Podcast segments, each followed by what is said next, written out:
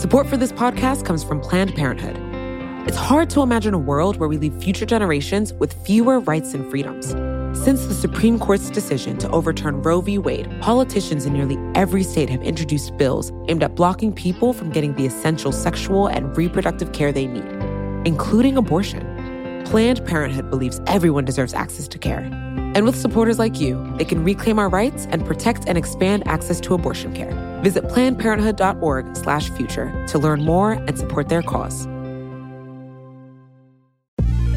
From pesos to pounds, euros to yen, Wise can help you manage your money in different currencies. With Wise, you can send money to your cousin in Australia with ease, travel internationally without having to brave an airport currency exchange desk, and take away the guesswork that goes along with converting currencies. Wise lets you send and spend money worldwide at the real-time mid-market exchange rate, all without any hidden fees. Join 16 million customers already using Wise worldwide. To learn more about how a Wise account could work for you, download the app or visit wise.com. That's wise, W I S E dot com. Wise.com.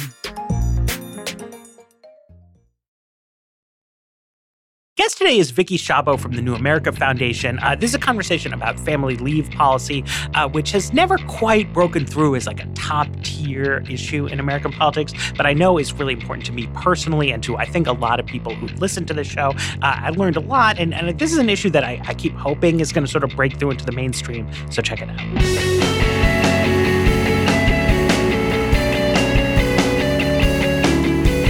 Hello, welcome to another episode of The Weeds on the Vox Media Podcast Network. I'm Matthew Yglesias. My guest today, Vicki Shabo, is the Senior Fellow for Family Leave Policy and Strategy at New America. Did I get that right? Uh, senior fellow for paid leave policy and strategy for at New paid America. leave policy and strategy. Ah, I practiced it three times All and good. I blew it. okay, um, so we're here to talk about paid leave policy, maybe a little strategy. Let's just start. Like, what's the what's the issue here? I mean, paid leave is something uh, some of us have as benefits. Um, you know, at, at our work, it was a subject of negotiation when we formed a union here, had a collective bargaining process. We we won more paid leave. But is that common? I mean, do do most people have leave? Like, what's the what's the basic situation? Yeah, no. So most people in the United States don't have paid family leave to care for a new child or a seriously ill loved one. Uh, most people don't have personal medical leave for a long period of time. So only 19% of workers in the U.S. have paid family leave to care for a child or a seriously ill loved one. Sometimes parents who are giving birth might have time through uh, employer's short-term disability policy, but only 40% of workers are covered by employer short-term disability. And if you start looking at um, income disparities, they're huge. Okay. So we've heard a lot, you know, over the last uh, couple of years about the momentum and how employers are starting to do the right thing, and you'll see headlines. But the reality is that access to paid family leave has only grown six percentage points over the last five years, from 13% to 19%. And if you look at where the income, where different workers sort of shake out with that, the highest wage workers have had a 12% increase, 12 percentage point increase from 22% to 34%. For low wage workers, the lowest, it's two percentage points, 4% to 6%.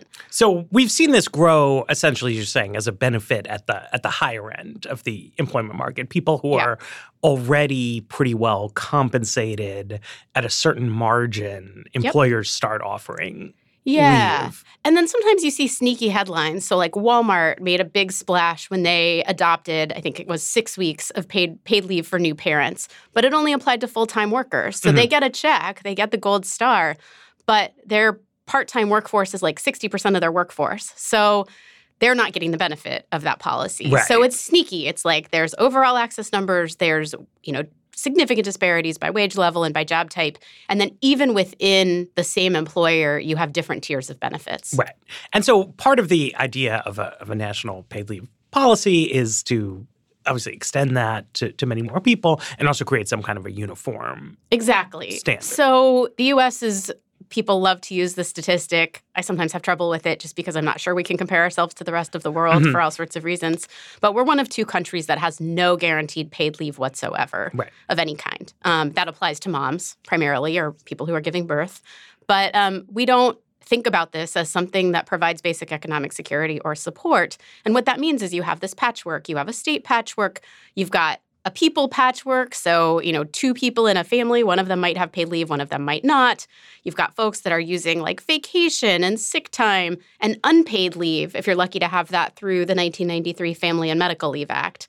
But there is no standard or program that says that you deserve and should have access to paid family and medical leave no matter where you live, no matter where you work, the job you have, or whether you're caring for a new child or dealing with a personal or family member's serious illness. And I mean, to be real, it's it's probably not actually true that in all of these countries, Right, right, right. everyone in practice, No, right? Because there's a lot of people, you know, in India or in Sure. informal labor markets. But if you compare the United States to, you know, similar developed Yeah. countries, well, right? eh, well, and also this is why I think it's problematic. So we know from you know Europe and from other countries they might have long maternity leaves, but those have actually created negative employment effects for women. Mm-hmm. You might have on paper a guarantee, but it's it, you can't use it without uh, without retribution. So that's one of the reasons I don't love the international comparisons. Right. I just don't think they're very fair. But what I do think is that the U.S. really has an opportunity to leapfrog a lot of the rest of the world with respect to creating a, a national standard around around the economic security and the health benefits and sort of all the reasons why paid leave is good for workers and families and businesses and the economy. And you were involved in helping to put together the the Family Act, Uh, which uh, Senator Kirsten Gillibrand, Representative uh, Rose DeLauro, and uh, most congressional Democrats Yeah. have co-sponsored. Yeah. So the the Family and Medical Insurance Leave Act, or Family Act for short, uh, the Y, you know, you could say yay or yes Sure. or whatever, but the Family Act um, has been introduced every year since 2013. I actually think today is the anniversary, the sixth anniversary um, of that bill being introduced, December 12th or whatever it is today. Uh, and um, yeah, the the it, it is. Uh, modeled on successful state programs. And when it was first introduced, it was more generous than any of the state programs, um, sort of in what it provides. Mhm. And Which that's is- changed. Yeah. Um, and now it's sort of middle of the road, Okay. um, which is a really exciting sign of progress. And so, you know, to your question, yeah. Um, the other thing that I think is interesting as a, a person who did, you know, consult on helping to draft the bill, um, worked to get organizations and businesses and others to support it in the first instance, and has really, you know, watched that support grow kind of in the world. Mhm. Um, there are now more than 700 organizations nationwide that support the Family Act. There's close to 100 businesses that support the Family Act. But what's really significant is when that bill was first introduced, there were six senators, uh, all Democrats, and I think somewhere between 50 and 70 House members. And now we're at uh, 35 senators and 202 House members, including for the first time a Republican. There you go. So progress. Okay, so what what what's in this bill basically? This is it's 12 weeks of Yeah. leave is the that's like the main headline. Yes. So, what the Family Act would do is create a national paid family and medical leave program, which is set up as a social insurance fund. Um, and it would guarantee workers up to 12 weeks of paid leave to care for a new child through birth, adoption, or foster placement, to care for a seriously ill, injured, or disabled family member, to care for their own serious health issue, to care for a service member or veteran who was wounded in service, uh, or to deal with certain military exigencies around deployment. So it's the same purposes that are covered under the Family and Medical Leave Act that, uh, from 1993, which itself guarantees unpaid job protected leave with health benefits. But we know that unpaid leave has never been enough. Um, obviously, huge disparities there. And so in this case, I, I mean, one way I think this often gets talked about is that there should be a regulatory mandate on employers that, you know, when, when I get paid leave at Vox Media, that means Vox Media keeps paying me, but I go Right. on leave. Uh, there could be a rule that everybody has to do that. There could there could be. What I like about the social insurance mechanism, and I should have said it guarantees you a portion of your wages. Mhm. Um, right now, it's sixty six percent up to a cap of four thousand dollars a month with some employment protections. But the reason that I, I think a, a mandate, um, which is a word I don't use often, um, but a regulation that employers just provide that benefit means that there's an incentive for employers to discriminate against women who may be more likely to have children or take leave, or to care for um, sick family members, um, or to dis- uh, discriminate against people with disabilities or people who look like they might be less healthy because they'll need it. Um, it's also more difficult for small businesses to deal with um, paid leave on a one to one basis. It's Mhm. much easier for them, and there's business testimonials all over the place about how it's easier for them to deal with leave if they're paying into a social insurance fund and their workers have access to leave because that frees them up to hire a temporary replacement worker if they need to. It, it keeps them from the income shocks of needing to deal with an employee who's out on leave. Because there's sort of a large number thing, right? If you have 10,000 employees, then at any given time, some of them will be on leave. Not that many of them, it's not that big a deal. Right. But if you only have uh, 11 employees and by happenstance, two of them go out on leave at the same time, now you suddenly have a, like a crushing. And, and what we know from states, so like California was the first of what's now nine states, including the District of Columbia, to have paid family and medical leave programs that have passed that are either implemented or will soon be implemented. What we know from California is that businesses do figure out how to get the work covered, whether Mhm. they're hiring a replacement or asking their employees to work more or pick up this the slack themselves if it's a small business. But you know, business owners often say that the idea of having to provide paid leave or or feeling like they they should provide paid leave when an employee needs it without any warning is really troubling. So like there's this woman named Sarah Piepenberg or Piepenberg. Mhm. Apologies to her if she's listening to this, who owns a vinegar shop in Minneapolis. It's called Vinaigrette. And she has testified and she's written about how she had an employee who broke both of her arms.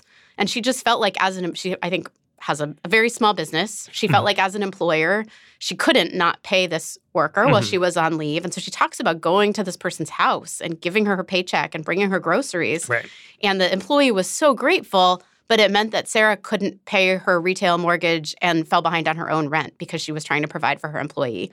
She also has looked into purchasing short term disability insurance through the private market and has concluded that's way too expensive for small businesses to do that. So, so the way this works is everybody pays higher Exactly. taxes, and then if you go out on leave, uh, the government gives you. What did you say? Sixty six percent 66%, yeah. of your of your ordinary. So, how much how much higher taxes? So the Family Act contemplates a four tenths of 1% payroll contribution, Mhm. um, which is about two bucks a week on each of the employer side and the employee side. So four tenths split between employers and employees. So right now, so this is like Social Security tax. It's right now yeah. is six, what six point two percent Yeah, on it's each one, side. It's one eighteenth of Social Right. Security. So it would go up. In effect, it would go up to six point six percent, and Social Security would now Well, provide. it would be six point four percent um, oh, on each yes. side. Okay, Yeah. right. Um, and and Social Security would now provide. Yeah, although the the fight the tax might be sort of a separate line Okay. item. Um, it is contemplated that it would run out of the Social Security Administration, but out of a new office that would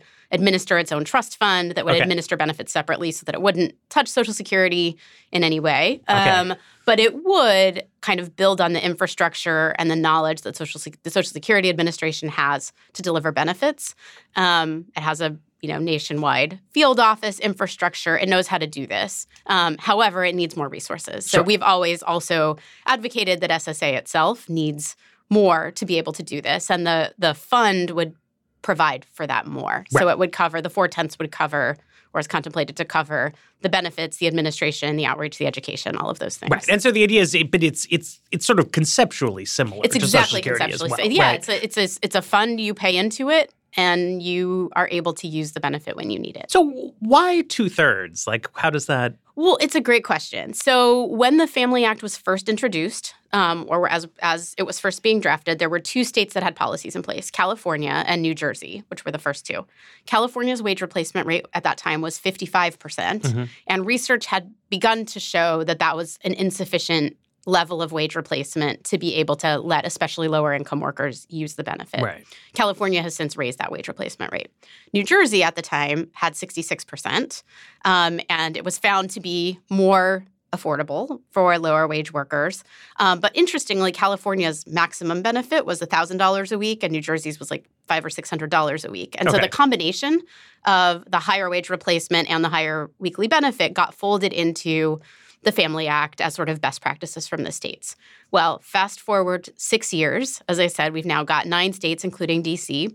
And each of the last five states that have passed laws, which by the way has happened uh, since the Trump administration has taken office, basically. Mhm. Uh, so progress in this era. It has what's called a progressive wage replacement feature. Okay, so does that Yeah. means that means uh, you get so it's like sixty six percent of your first No. whatever. So what it means is, and 66%, none of them are 66%. So they um, replace wages between 80 and 100% of Okay. a worker's wages on the first X dollars Mm-hmm. of income, usually some percentage or proportion of the state's median uh, wage. And then after that, you get a lower wage replacement rate. So basically, what you're doing is making leave much, much, much more affordable for low income workers who really can't afford ev- to take time off even on 66% of their wages. So that I mean, and that also replicates Social Security's structure, Yep, which has exactly. these these bend points, right? So Yep. the the the benefit that you get is uh, a function of your sort of taxable income Yes. during your working years, but it's not a it's not a linear function of it, Right. Right. So right. And so so paid leave, the newer paid state paid leave laws are structured in that same way. So as, you know, Congress eventually takes up the Family Act, which hopefully will be soon, some of these tweaks could get folded in to make make the policy even more robust, especially to lower wage workers. And so then I assume that what happens, because as you said already, it's a the trend is for sort of higher end employers to be offering Yeah. leave benefits. So then if you're, um, I don't know, you're like fancy tech company in California, you can offer as an employer benefit a supplemental. Absolutely. And so often, you know, one of the talking points that we always hear is, oh, this is going to crowd out private employer mm-hmm. benefits, or this is, you know, shifting costs from private employers to, to workers and to taxpayers. But what we've seen in California is that, of course, these, you know, tech companies and other high end employers are topping up. This is how they are competitive to other companies. So, yeah, the, t- the, the sort of crowd out talking point really makes no sense to me. And there's always flexibility for employers to be able to do more. Okay, let's take a break. Then I want to ask you big philosophical questions. Sure. Support for the Weeds comes from Not Another Politics podcast from the Harris School of Public Policy. With the constant news cycle, there's a lot of noise out there.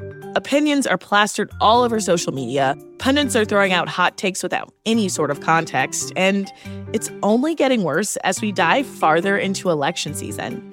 We know that if you're listening to us at The Weeds, you're looking to cut through all this. And if you like this show, you might like Not Another Politics podcast. Not Another Politics podcast is produced by the University of Chicago Harris School of Public Policy. They want to take a research and data approach to analyzing hot button issues and offer perspectives that go beyond the headlines. They cover a wide variety of topics in their episodes, but a few recent episodes that you can listen to include a deep dive into why women are underrepresented in US politics or whether or not we can believe political surveys. You can listen and subscribe today at harris.uchicago.edu slash NAP. That's N-A-P-P.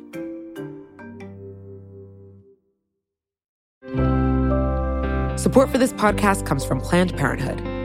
Your body is your own. That's why Planned Parenthood is committed to ensuring that everyone has the information and resources they need to make their own decisions about their bodies, including abortion care. Today, lawmakers who oppose abortion are challenging Planned Parenthood. Affordable, high quality basic health care for more than 2 million people is at stake. Planned Parenthood believes that health care is a basic human right. That's why they fight every day to push for common sense policies that protect our right to control our own bodies. They also work tirelessly to oppose the onslaught of new policies aimed at interfering with personal decisions best left to patients and their doctors. They won't give up and they won't back down. You can join Planned Parenthood in the fight to help make sure that the next generation can decide their own futures. The organization needs your support now more than ever. With supporters like you, they can reclaim our rights and protect and expand access to abortion care. Visit plannedparenthood.org/future to learn more and support their cause. So the, the way this works, right? I mean, there, there's a lot of details to it, but like broadly speaking, everybody is going to pay, and then only some people are going to get benefits uh, based on you know like how many kids you have or, or uh, other other medical type Yeah. situations. But just thinking about the sort of parental leave piece, um, and so why should there be like a cross subsidy from people who aren't having kids to people who are? Well, so I think you can't disentangle the kid piece from the other piece. Um, and part of the reason why the Family Act is designed to be inclusive of all serious family and medical needs is so that everybody has skin in the game. At some point, everyone is, uh, virtually everyone, will need to take time out of work to deal with their own health issue or to care for a seriously ill family member or to have a child. And so, you know, we know from data on the FMLA that actually the most common reason people take a family or medical leave from work is to deal with their own situation. Mm-hmm. So 55% of FMLA uses are personal medical leave. Another fifth or so are family caregiving.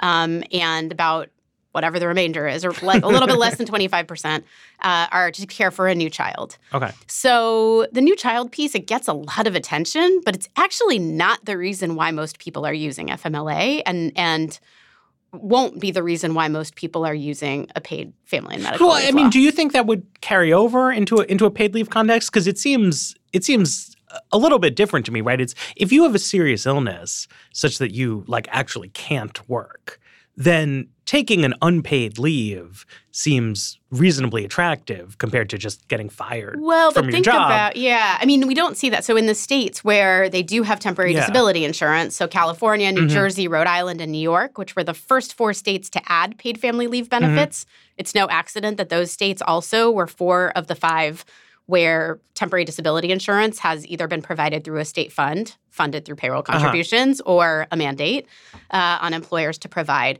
for, for decades. Hmm. So, in those states, if you look at overall program usage of, of temporary disability insurance or TDI, and paid family leave for caregiving or parental leave, it's overwhelmingly TDI use there hmm. too. Hmm. Okay. So, you know, yes, in the case where you just absolutely cannot go to work, of course, like you're not going to go to work right. and you're going to lose income and you're going to have all sorts of other challenges, financial challenges. Mm-hmm. But if you can go to work, if you are dealing with a cancer diagnosis or you have an injury that isn't a workplace related injury where you'd get workers' comp, like you're probably still going to drag yourself to work as much as you can, or you're going to use whatever few sick days you have if you have them, or you're going to use your vacation time if you have it. And again, not everybody has those things. Um, and you're going to try to make do. But the, the, the premise here is that if you are able to take paid leave to deal with your own serious health issue, you're going to be able to recover faster. You're going to be able to get back to work. And the other thing that we know from the state policies is that most workers don't use the full duration that's available to them. So, temporary disability insurance in the states that have it is 26 to 52 weeks. What we're talking about at the federal level is a 12 week benefit. Okay, right. So, we've had some some action uh, the, the, the week that we are recording this show, um, which is that the National Defense Act. Uh, President Trump wanted to get a space force made, and Democrats apparently their counter ask for this was to create a paid leave program into the federal government. Do you see something like that? I mean, is that is that progress in a meaningful way, or does it in some ways like do, do you worry that it undermines the cause at all? I think it's a great question, um, and I don't. Mm-hmm. So, you know, when employers, just to, to take a step back, so yeah. several years ago, there was this the beginning uh, front of employers, high end employers, that were starting to provide paid leave benefits on their own. And there was some consternation in the advocacy community of like, is this a good thing or is this going to undercut mm-hmm. the, the demand for public policy? And I think in the end, it's actually socialized the issue mm-hmm. for the employer community in a way that's quite transformative. So I think similarly, the federal government, the, the federal government implementing paid leave, and it's only for new parents, and that was a, a concession and a compromise. I think just reinforces the idea that this is something that people should have. Mm-hmm. Um, we'll be able to do cost benefit studies. We'll be able to look at you know impacts on retention and things like that. But you know, if you think about it as the federal government as an employer needing to be competitive to mm-hmm. hire and retain workers who want to have children, I think it's a good thing. Right. Um, it's affecting two million people. So, do we know from from states that have uh, implemented, you know, uh, universal leave programs? Are there like like good good results that you would point to? Oh, yeah. Like they did this in New Jersey, and now you know the birds are singing and you know what, what's the what's what's the sort of you know the the hard-nosed case yeah i mean there are, are tremendous benefits um, and we've learned a lot about how programs can be implemented and how outreach and education can be improved and how policy parameters can mm-hmm. be tweaked to make it even better but even as it exists now so california has had its program in place uh, passed in 2002. It's been paying benefits since 2004. It's been improved multiple times to expand the de- the family members for whom one can provide care, to increase wage replacement, to improve job protection, to get rid of a waiting period. Lots of tweaks Mhm. um, that have made the program better. What we've seen from multiple studies um, is improved labor force participation, improved earnings for women in particular, um, whether they're caring for a new child or for a seriously ill family member. That's been particularly true for women of color and lower wage workers relative to folks who haven't, women who Mhm. haven't taken paid leave. Um, we've seen men who are taking parental leave uh, increase from less than 15% when the program first went into place to 40% of baby bonding claims are now taken by dads, Hmm. um, which is incredible and really foreshadows a cultural change that we need to see in this country if we care about gender equity. Um, we've seen reduced utilization of nursing homes Hmm. by 11%. Um, which translates into Medicaid savings. We've seen other outcomes for children, like reduced head trauma. Shaken Okay. baby syndrome has gone down. Um, and uh, outcomes around ADHD and education have improved. Okay, so uh, so that's that's interesting. Uh, particularly interesting to me is you said you've seen increased labor force participation uh, from women, which is to say, people who otherwise would have been taking time out of the workforce are coming back with a sort of a, a guaranteed return of their job. Well, Whereas in the past they would have dropped out. I mean, I'm it- trying. so I'm trying it to see what are we depends. I- what, yeah, what are we saying I think here? it's more. Um, yes, that could be one interpretation, but we don't know what those people would have done. Maybe Mm-hmm. Sure. they would have kept working. Maybe like 23% of American women, they would have gone back to work within two weeks of giving birth, Right. which isn't good for their babies or for them. Um, so we, you know, we don't know, Mhm. but some of them will would have left the labor force. Um, and there's an, a new study that's out that we should talk about because it's causing Mm-hmm. a lot of buzz right now that goes against some of this.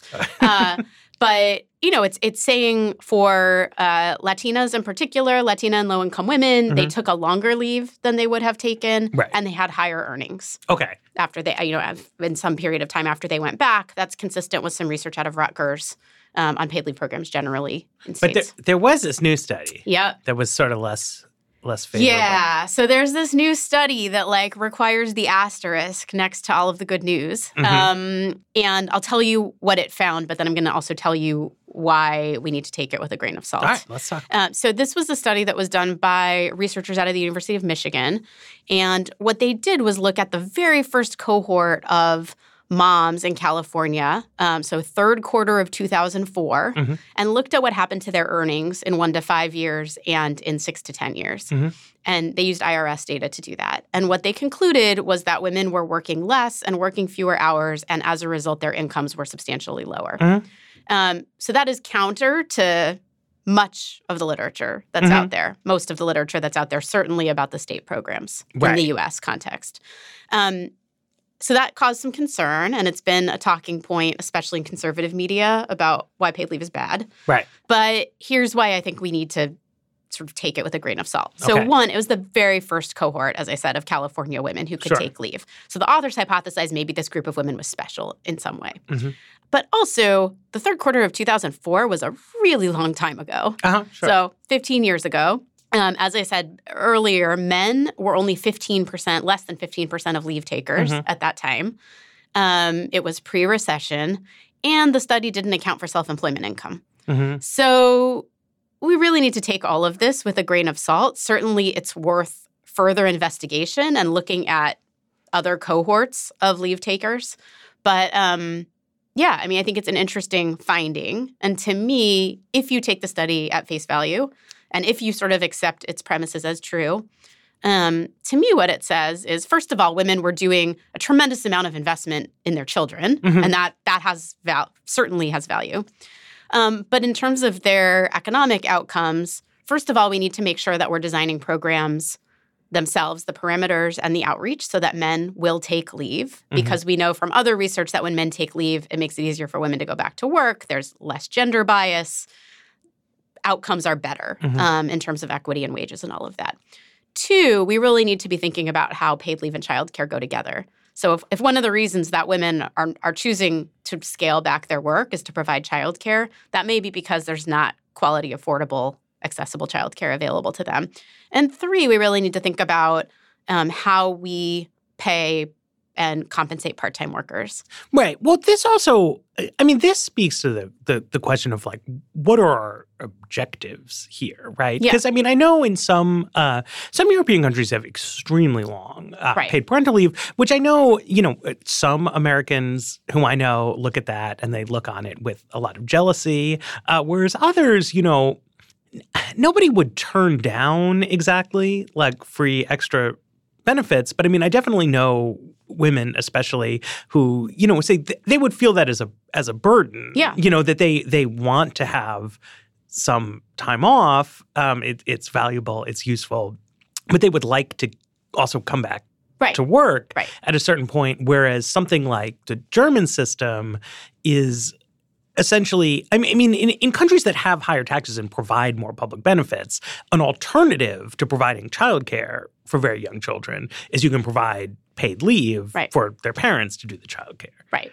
and Yes. and that's just like a so th- there's a question of like what like what's the vision of Right. society So like, we don't like do what do that we want Here. Yeah, right. I mean, here, like we value work. Like all of the rhetoric is about worker, you know, people who are working and hardworking people and being responsible. Right. Well, we don't do anything in America. right. so that means we- we could do, like, hypothetically, we could go in any direction. Sure, sure. Um, but if you're thinking about the income and sort of upward mobility of a household Mhm. in the U.S. context, it's tied to it's it, in the past has been tied to work. Maybe Right. now it's tied to being a CEO. But you know, it's it's it's tied to work and the value of work. And like we had a whole conversation about single moms who needed to go back to work and were getting kicked off of welfare. You know, decades ago. So you know, we value work the way that paid leave programs are designed, the way that the Family Act would be designed or the state programs are designed, is that they are programs for workers who will continue working. Right. Um, and yeah, I think we need to ask what we're trying to maximize. So in the European countries, you know, a lot of those policies, the long maternity leaves have been in place for more than 100 years. Mhm. They were set up as pronatalist policies. They kind of separated out women and men according to gender roles that many people don't want to see kind of reified Mhm. anymore. And they didn't provide leave to men, which meant that women were the caregivers and men were the breadwinners. Right. And that's just not how it works anymore. Our our wage growth and expenses and all of those things, you know, lots of people have written about this. Um, we don't have, you know, as Heather Boushey would call it, like the American wife anymore, Mhm. who is who is the partner of business. Like we have all adults needing to work. Right. So the, the the vision here, the like your intended social outcome is men and women are taking leave. The leave is uh, adequate, but not super duper long. People are going back to work, and then something else Yeah, that is that there's not another system. Yeah, and, should be done as childcare. Right. And so there's childcare. You could, but you know, you could also make part-time work better. Mhm. You can do job share. Like you could do a lot of things to make workplaces more family friendly and make it more possible for parents of any gender to be able to both be with their children more and Sure. you know and and have a job that pays them a- decent wage that allows them the upward mobility that we all want. Right. Right. But yeah, I mean, the idea is that you are taking leave for a period of time in a gender equitable way that men and women and people of all genders are like incentivized to take leave and then you come back. Right. Because I mean, isn't there? There's some. I, I mean, it, it it's good to have to have good benefits, but but I think I've seen some paper. Maybe it was Claudia Goldin looking at some of the the European um, systems, and you know, her conclusion I think was that it winds up. Uh, leading to even less representation of women in Yeah. executive ranks than you see in the United States. Yeah. And so that, you know, and how do you unpack that? She Mhm. does some of the unpacking, but some of it is like lack of paid leave and other family friendly benefits. Some of it is the bias that's in the workplace. And certainly, you know, we're in the middle of a now two plus year conversation about harassment. Mhm, mhm. and discrimination. Like there's a lot that goes into lack of representation Yes. of women in high places. But yeah, paid leave is a piece of this puzzle. Mhm. So uh, we, we've got a presidential campaign happening. Yeah. Uh, do we? There are proposals from from candidates. Uh, do they like? Are there important variations people should know about? I mean, if this has not been like a major subject of I debate know, isn't in that the so campaign, frustrating? It Um, affects literally every family in this country. I personally hate healthcare policy, and I, I would no, I love it. Sorry, Sarah. Um, but I, I, I would, I would like to talk about something fresh. I would because too. we've argued about healthcare for a long time. yeah. But so I have not seen the candidates arguing about it, so I actually don't know uh, what ideas they've put on the table or if they differ at all. yeah. So Uh, yes, um, they all almost all of them at this point have policies, which Mhm. is really exciting. Um, and all of them use the Family Act as their baseline. Okay. Um, some have gone further. So uh, Kamala Harris had a six month, 100% pay policy that was bold and visionary. Obviously, she's not in the race anymore. Caught on Um, like fire. I mean, but that was, you know, is that realistic or not? I don't know. Sure. But to have that as a Mhm. kind of an aspiration, I thought was really exciting. Mhm. Um, Pete Buttigieg has said Family Act is a baseline, but progressive wage replacement, more expansive family definition, more job protection, and some really innovative ways of using the healthcare system and the VA Hmm. to help with outreach and education and kind of with take up Mhm. of the benefit. Um, Castro has said more family members and better for low wage workers. Mhm. Elizabeth Warren just embraced, I mean, has has been a co-sponsor of the Family Act for a long time, but but the other day kind of put out a tweet and a paper about how she was picking up Senator Gillibrand's mantle. So this is the what's really exciting, and this is different than previous campaigns. Mhm. Like Family Act is a no-brainer for these Mhm. folks. Um, the idea of 12 weeks of paid leave in a social insurance framework seems to be a no-brainer. And then the question is like, what else can we do? Sure. And I think that's super exciting. Very exciting. All right. So let's take another break and then I want to talk about some of the alternative ideas that are out there. Wise is the app that makes using different currencies easy.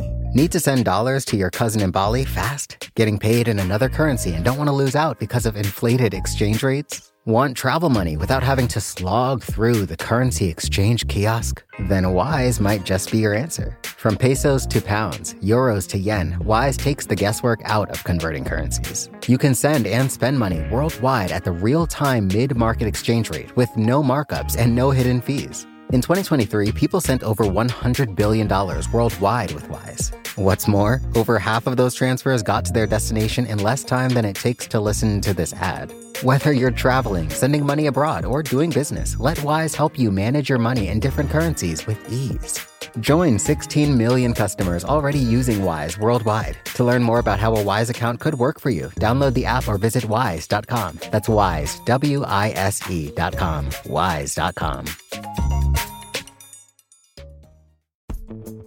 Vacations can be tricky.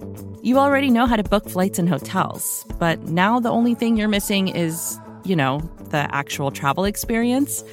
Because is it really a vacation if you're just sitting around like you would at home? You need a tool to get the most out of your time away.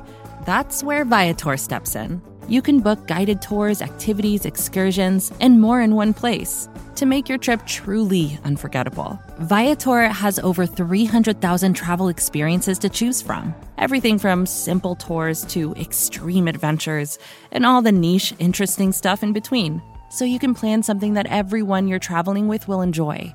Real traveler reviews give the inside scoop from people who already been on the experiences you're considering, so you can plan with confidence. Free cancellation helps you plan for the unexpected. And 24 7 customer support means you can travel worry free. Download the Viator app now and use code Viator10 for 10% off your first booking in the app. Find travel experiences for you. Do more with Viator. So one thing that can get tricky as a journalist is, you know, sometimes people will say like, no, I, I disagree with that, right? I don't think marijuana should be legal or whatever. Uh, but paid leave has now reached a point where everyone is sort of for it. And yet there doesn't seem to be really agreement on what it is that they are for exactly. Um, and I, I think Marco Rubio in, in particular has championed a sort of alternative uh, Republican kind of vision for this and, and, and some other ideas that are out there. So maybe you can let us know what, what else is happening. Yeah. So, you know, starting about four years ago, so the 2016 campaign was the first time that we really saw Republican candidates also using the words paid Mhm. family leave. So at that time, I think it was actually 2015, um, Marco Rubio put out a proposal for a tax credit. Mhm. Actually, that tax credit got, a version of that tax credit got put into the 2017 tax bill and is about to expire. Um, So that's a tax the tax subsidy credit to, employers, uh, who yes. want to offer Exactly. leave. Yes. Um, so that's there. Mhm. It's not had a substantial impact as far as we know. Um, and that was championed by Deb Fischer in the Senate Mhm. as part of the tax bill process. Um, and Donald Trump, during the campaign, you may remember he said six weeks of maternity leave. He got roundly criticized by both feminists and folks on the right. And when he got into office um, for the last three years, has put into his budget a very anemic paid parental leave proposal that's problematic for all sorts of reasons. So, six weeks of paid leave for new parents. It would be run through state unemployment insurance programs, but okay. without any resources really to the states to do that, and would have low wage replacement rates, and the eligibility rules aren't great. So, and state UI systems are already kind of t- overburdened. Okay. And old. So those are kind of two proposals that are out there. More recently, we've seen some other ideas. Uh, so Marco Rubio, as you mentioned, has sort of moved past the tax credit thing, uh, along with Joni Ernst and Mike Lee of Utah and um, Senator Romney, also from Utah. Um, they have proposed uh, the idea that new parents, again, only new parents, so mm-hmm. excluding 75% of people who use FMLA, sure. new parents would be able to take from their Social Security, from Social Security, receive benefits at the time that they have a new child, and in exchange, work into retirement twice as many weeks as they used for parental leave. Right. So this is basically you can like borrow it's, your it's, retirement time yes. and then you pay it back with interest. Yes. And this assumes that you are able bodied and still able to work at retirement. And it doesn't account for the lifetime benefit cut that researchers from the Urban Institute say that you will get if you delay your retirement by even, you know, if you take 12 weeks of leave and you work another 24 weeks, you're getting a 3% benefit cut per child. Huh. So that's that's that's one idea that sure. is insufficient and, and not great. Also because the very people who are most reliant on their social security as their main source of income in retirement mm-hmm. are the very people who probably don't have paid leave now. But essentially here though, I mean the idea is to say that at least as regards new parents, um, that they agree that we yes. should do so something. The idea, yeah, yeah, but they yeah. are trying but I, I mean obviously like Republicans don't agree with the idea of like higher taxes. Right. So they are trying to come up with a, a, a an a, alternative, fiscally neutral. Yes. Way well, to do it. Uh, yeah, I argue with that. The idea that it's fiscally neutral, like maybe yes, maybe no, but uh-huh. sure, we'll take that for a right. second. So there's another idea that's come out recently that actually has a Democrat and a Republican each in the Senate and the House. Again, just just mm-hmm. new parents. Mm-hmm. Um, but this is Sinema this and is someone. Sinema and Cassidy in the Senate, and Stefanik and Allred in the House. And this would say that new parents could advance, have an interest free loan, basically $5,000 on the future value of their child tax credit. So you get 5000 you, you uh-huh. claim uh-huh. $5,000 when you have a, a child who's right. born or adopted. And for the next 10 years, you get $500 less in your child tax credit uh-huh. um, to pay back that right. loan. Okay. I got problems with that one too. That's fine. uh, what I mean, I, I, I guess I, I don't I don't see that as an adequate solution, but it's not obvious to me what's the problem with it. I mean, well, well, I think yeah, there it's it's not an adequate solution. Again, most of the people who don't have paid leave are probably the people who need the full value of their child yeah, tax yeah, credit yeah, to pay for childcare and aftercare and camp and like taking your kid to the doctor and buying them clothes. So no, I mean, I look, I know. Yeah, yeah. So it's just it's not paid leave. Sure, um, it's a it's a ba- baby loan I don't Uh-huh. know. It's not even a baby bonus, which other countries do. Like it's a baby loan. Like it's basically well, it's a baby bone. Yeah, right. It's right. it's like your future self is making a decision about whether your future self, whether your present self is making a decision about whether your future self needs the money more, or whether your present Okay, self but needs but the money like more. but like whether or not right. I mean, because look, when when I asked you about the uh, Space Force federal Yeah. worker leave, you know, swap, yeah, you said you thought that was I mean it's that, fine. that was a good idea. It's- it's I mean, obviously, it doesn't address the problem. like, why? So I have a like a fundamental problem. I think you're, you're egging me on here.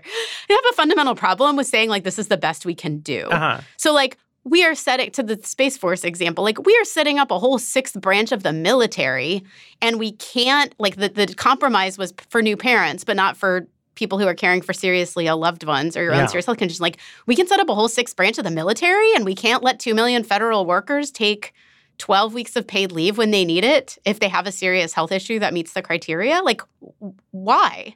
I don't know. you have to find Colin Allred sometime. I And, uh, mean, well, I don't. I mean, I don't know where he was on that one, but yeah, I mean, on CTC, like, well, he was just at the White House uh, for the White House Summit on, on Families to talk about this middle ground solution, and you know, I just I think we lack an understanding of the costs of the status quo here, and we, we Mhm. haven't started to talk about that yet. But like, all right, what are the costs? so of this, status the quo? Center for American Progress estimates that families at, on a- aggregated lose $20.6 billion a year because mm-hmm. of inadequate or no paid family leave. We have babies that are not getting taken to well baby visits and getting their immunizations. We have 23% of moms that are going back to work within two weeks of giving birth. We have dads who are 95% of whom are not even taking two weeks off. We have employers who are able to sort of you know set the terms and conditions for their lowest wage workers who are vulnerable and don't have any bargaining power. We are costing on average $300,000 in income and retirement savings for older workers for who are leaving work to care for an aging parent. We have higher nursing home expenses. We have businesses that have more turnover and therefore are bearing the cost of retention. Like these are all hidden costs that we're not seeing. We have families who are, you know, already economically struggling who maybe have no choice but to take an unpaid leave and then are are dipping into savings, not paying their bills, turning in some cases to other public programs. Like there are costs all over the place that mm-hmm. are being borne.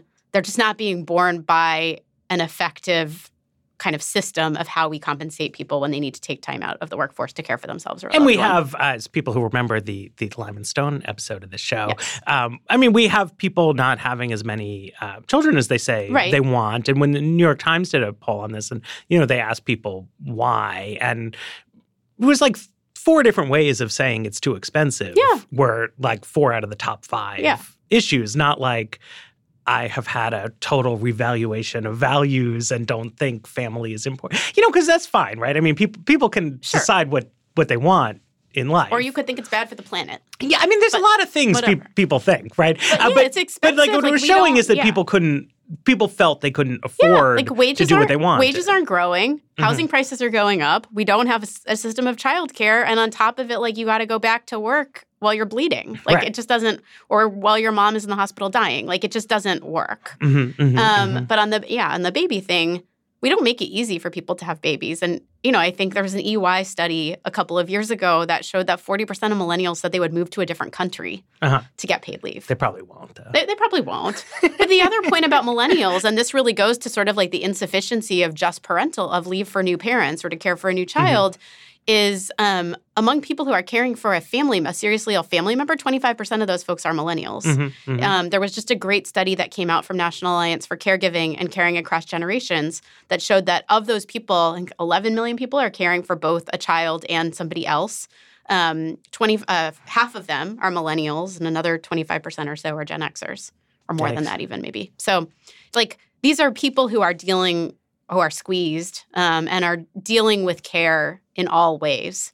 So just before uh, we we recorded this, uh, Business Roundtable came out with a statement of uh, what, yeah. what, did you call it? It's a statement of principles. It's a what? What is yeah, it? Yeah, I mean, it was a letter to Congress mm-hmm. and to the president that articulated that for the first time, the Business Roundtable, which is comprised of yeah, CEOs the of the CEOs of the largest companies in America. So this letter on behalf of the Business Roundtable was signed by the chair and CEO of IBM, okay. um, Ginni Rometty. And for the first time, the BRT, which you know is traditionally an opponent of really any regulation mm-hmm. around business and employees, um, said that they were in favor of a comprehensive paid family and medical leave program for the country. So not just new parents, mm-hmm. but all FMLA purposes. Now, this is I think this is significant. And this to me is a significant sign of the progress that state advocates have made in passing all sorts of different and more expansive state laws. Um, because the, this is born of frustration that there are now multiple state laws mm-hmm. that multi state businesses need to comply with, and a recognition that that state momentum is going to continue. So, what? So this is they essentially are trying to create a uh, park a federal yes. solution rather than be complying with 14 different policies in different blue states. Absolutely. And having a some kind of bidding war yeah. probably where, yeah so they i mean they you know their code word is uniformity like mm-hmm. they want preemption they want preemption sure. of these state laws and they want to replace it with a federal standard that's that wouldn't be as inclusive as inclusive in terms of who's eligible and you know who knows what else sure so there are definitely problems, but as an opening negotiating position around mm-hmm. what a federal policy should look like, I'm pretty happy. Mm-hmm. Um, and that that may some cause some consternation for some of my friends, but like this is the fact that this Well, that's the political group, process, though, yeah, right? like the fact that this major business group felt like they needed to put on the table, we want comprehensive, we don't just want new parents, and we think that there should be a standard, and they use language that implies that they're in favor of social insurance. Mhm.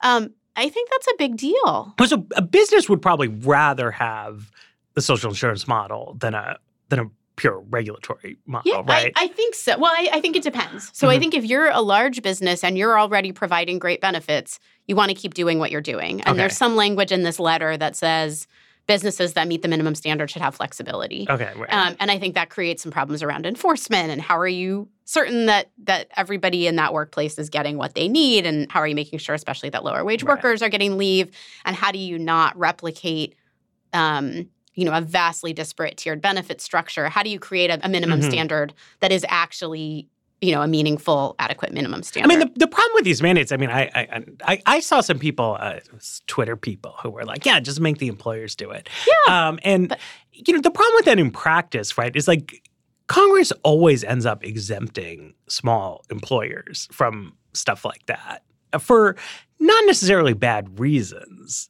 as we were discussing Right. before. But then that really encourages, um, I forget whose book this is, but the, a lot of these like fissured workplace yes phenomena. yeah like david weil yeah Yeah, where it can be like, okay, like, you know, like Fancy Co, like everybody here gets leave, but like all the janitors and, you know, like half the people who are working here Right, don't, don't. quote unquote work here. Yes. They're at these little subcontracting things. Right. And that's why you need a national that's why you need a social insurance program that Mhm. sets a national standard that employers can do better than, but you you need a floor. Mhm. And you know, where I think I think there's an interesting opportunity to talk about well if we are going to set our federal standard and we have state laws that in Oregon for example provide 100% wage replacement to a broad set of family members with full Mhm. job protection, can we set a federal standard that says that?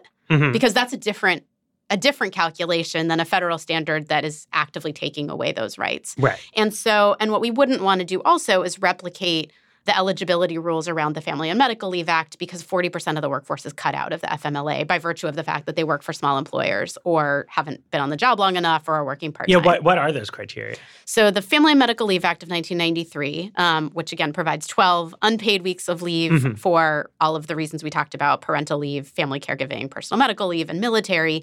Um, you have to ha- be at a workplace. It's, it applies to workplaces that have 75 percent. Uh, I'm sorry, 70. Uh, oh my gosh. 75 workers. Se- no, 50 No. workers within 75 miles who have worked for that employer for at least a year and have worked 1,250 hours. Okay. So each of those three criteria end up cutting out a 41% of the workforce, disproportionately lower wage workers and women Yikes. and people of color. Right. So we don't want to do that. And so we need to create a standard that applies to everyone no matter where you work or what job you have or how big your workplace is.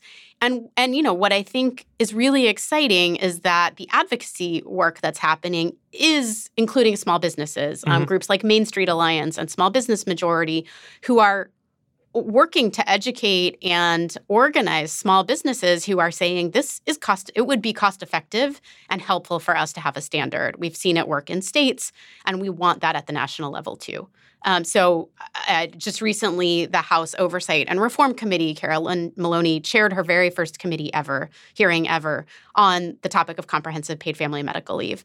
Um, and one of the witnesses is uh, uh, owns a cleaning company Mhm. um, here in the District of Columbia and in Massachusetts. It's where he has employees. And he talked about how, as a small business guy who wants to do right by his workers, having a national standard would be really, really helpful. Um, and again, you know, I talked about Sarah Piepenberg at the beginning of the show, same thing. So, and then there are employers in New Jersey who have just been doing this and Mhm. have been living with the New Jersey law now for a, a decade. And they see that it has value to them. So we also have to get past this idea that we have to exempt small businesses. No, like we actually need to make this inclusive. And and part of the reason we need a standard is so people can move between employers easily to seek better opportunities and so that there is a level playing field. And who is the overall like wh- which state is like the the the true gold standard here? Is it is it the Oregon that you I think, mentioned? Yeah, or I mean, so Oregon is the, the state that passed most recently. It was passed earlier this summer, Mhm. um, following on Connecticut, which Okay. also passed this summer. And yeah, I mean, in terms of the wage replacement, both the rate and the maximum benefit, in terms of the family definition, in terms of the uses for leave, sexual assault is included in the Oregon law. In terms of the job protection, I think Oregon is probably here- the best. a- and it passed with bipartisan support. That's the other thing we haven't talked Mhm. about. But Oregon, Washington, and Massachusetts, um, and to, to some extent New York, all passed with bipartisan support. So this idea that Congress has to be stuck in this sort of false sense of defining down what's bipartisan, I think is ridiculous. Okay, I'm going to ask you a super weedsy question because I'm curious. Um, so, in the federal version of this, right, you're essentially piggybacking on the Social Security Administration's um, basic, like, bureaucratic infrastructure for, you know, identifying who people are, sending checks to people. Uh, so, states obviously can't do that because it's a federal agency. Um, so, like, how does it work mechanically? Like, who who does the Oregon Leave program? Is it a is it a they, are they using the state disability ins- uh, unemployment insurance or like yeah, what, what and so each of the states use generally the same agency that administers their disabil- their uh, unemployment insurance Okay. program. There's some variation. Um, in New York, it's the Insurance Commission because Mhm. their program's set up a little bit different. But yeah, it's the agency that has access to wage data and earnings data Mhm. or and employment data. right. Um, and they're collecting the revenues from employers, um, both the employer contribution where Mhm. it exists and the employee contribution, and then they're determining the eligibility and they're they're you know either cutting a check with air quotes or they're giving debit cards or whatever method they're using to provide pay. Right. And so right now there are programs that are functioning in four states: California, New Jersey, Rhode Island, New York. Um, starting January first, Washington State will begin paying benefits. In July of next year, DC will begin paying benefits. Um, in 2021, Massachusetts will begin paying benefits, and then um, we've got Connecticut and Oregon Why up. why do they have that slow phase in? Well, because you've got to set up the system. Uh-huh. You've got to start collecting the. You've got to do the education to employers. You've got to start collecting revenues. You have to have the the the fund be operational before you can start paying out the benefits. Okay. Um, so, okay, b- before I let you go, um, you know, I, I like to ask, uh, what, what did I miss here? What what should I have asked you about? Well, you know, we haven't talked at all about public opinion on this. Oh, yeah, um, public opinion, which is tremendously important because 80% of workers like a Family Act model. there you go. Um, they like the idea of paying into a fund and having access for all of the reasons that are covered by the FMLA.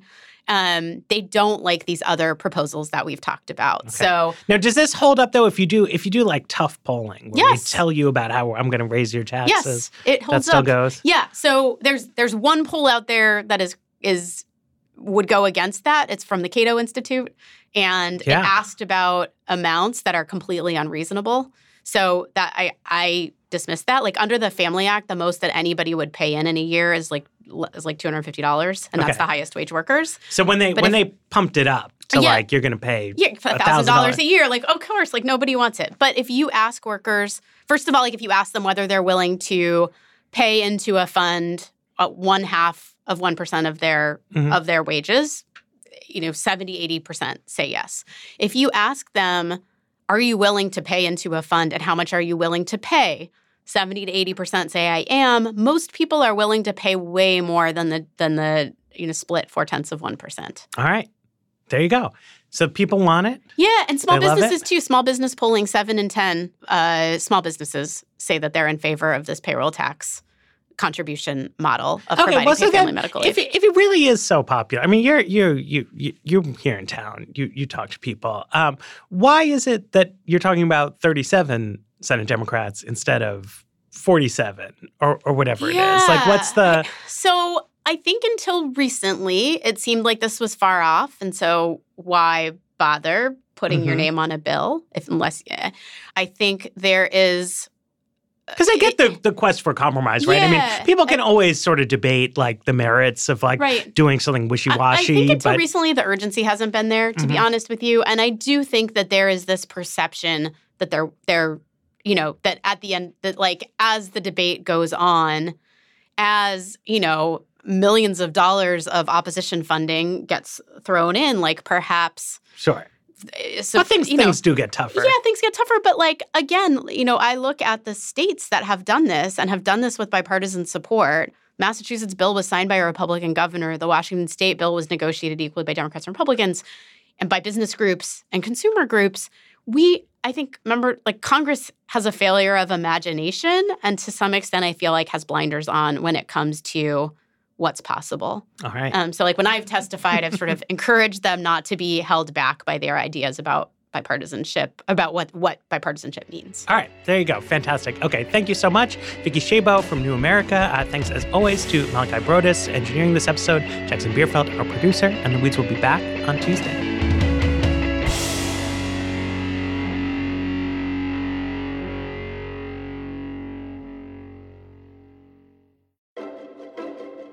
The Current podcast is back with an exciting new season featuring marketing executives from the world's most influential brands.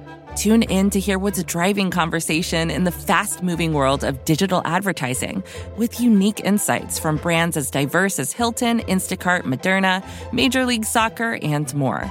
And in this presidential election season, The Current explores what a national political advertiser, like the National Republican Senatorial Committee, and a major CPG brand like Hershey can learn from each other. Listen in and subscribe to The Current at thecurrent.com or wherever you get your podcasts.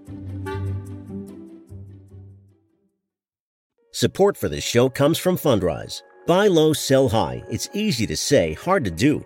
For example, high interest rates are crushing the real estate market right now. Demand is dropping and prices are falling, even for many of the best assets. It's no wonder the Fundrise Flagship Fund plans to go on a buying spree, expanding its billion dollar real estate portfolio over the next few months. You can add the Fundrise Flagship Fund to your portfolio in just minutes and with as little as $10 by visiting fundrise.com/vox. Carefully consider the investment objectives, risks, charges and expenses of the Fundrise Flagship Fund before investing. This and other information can be found in the fund's prospectus at fundrise.com/flagship. This is a paid advertisement.